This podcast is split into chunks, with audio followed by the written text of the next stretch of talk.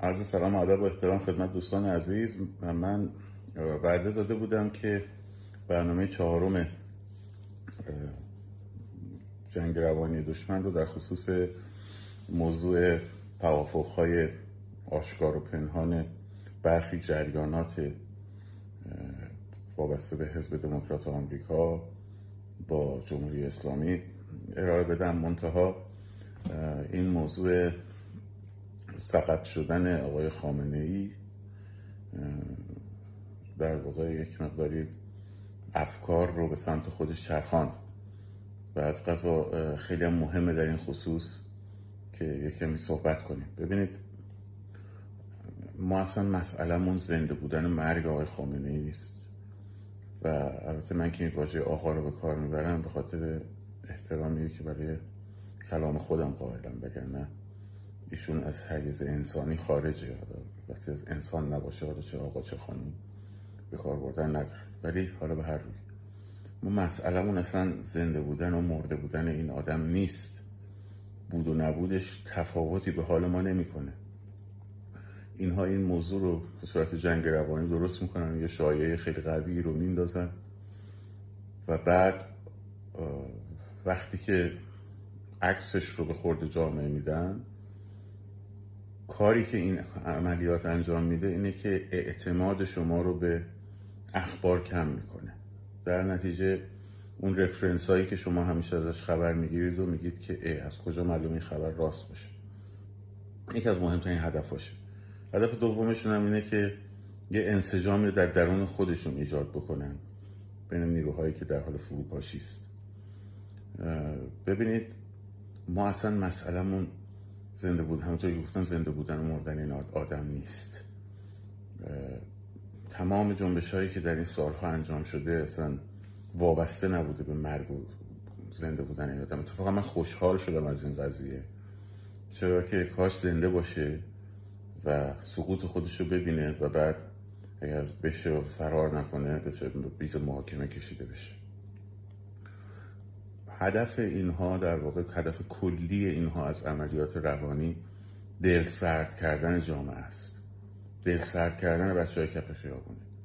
در خصوص این خبرهایی هم که در مورد توافق و نمی‌دونم برجام و آزاد شدن پولای ایران و این چیزا میفرستن تمام هدفشون اینه که بگن که ما قدرت داریم غربی به ما اعتماد دارن پس ما میمونیم. من بارها گفتم حالا در برنامه بعدی این موضوع رو کامل بیشتر باز می‌کنم. چه غربی ها بخواهند چه غربی ها نخواهند مردم در کف خیابان تعیین کننده هستند. و وقتی که قدرت مردم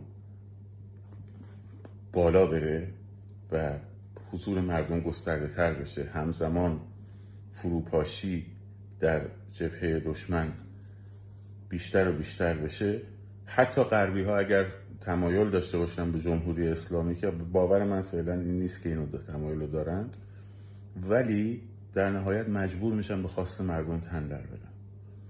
اینه که ما دوستان یک هیچ خبری رو هیچ خبری رو تا تاییدیه نهایی از خبرگزاری های معتبر چندین تاییدیه نهایی گرفته نشده و اعلام رسمی نشده نه باور کنید نه پخش کنید.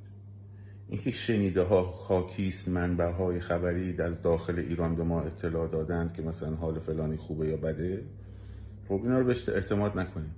بسیاری از خبرنگاران صادراتی اصلاح طلبان به امریکا با نیویورک تایمز و واشنگتن پست و همه این مطبوعات بخصوص طیف چپ امریکا یعنی حزب دموکرات خب در ارتباط ارگانیک هستن. و خبرها رو منتشر می‌کنن به نقل از منابع که خواسته شده مثلا اسمشون فاش نشه. تا تاییدیه نهایی در مورد خبری نگرفتین نه پخش کنید نه بهش توجه کنید. ما الان باید فقط تمرکزمون روی مبارزه در کف خیابون باشه و انواع مبارزه و دفاع مشروع و حتی حمله متقابل مشروع. اینه که انرژی روانی و انرژی ذهنیمون رو صرف این که آقای این خامنه ای سقط شده است یا سقط نشده مرده است یا زنده برجام دارن قرارداد میبندن یا نمیبندن آمریکا پول به ایران میده یا نمیده ذهنتون رو درگیر این ماجراها نکنین. آمریکا هم یک قدرت نیست. حالا اینو تو برنامه بعدی میگم.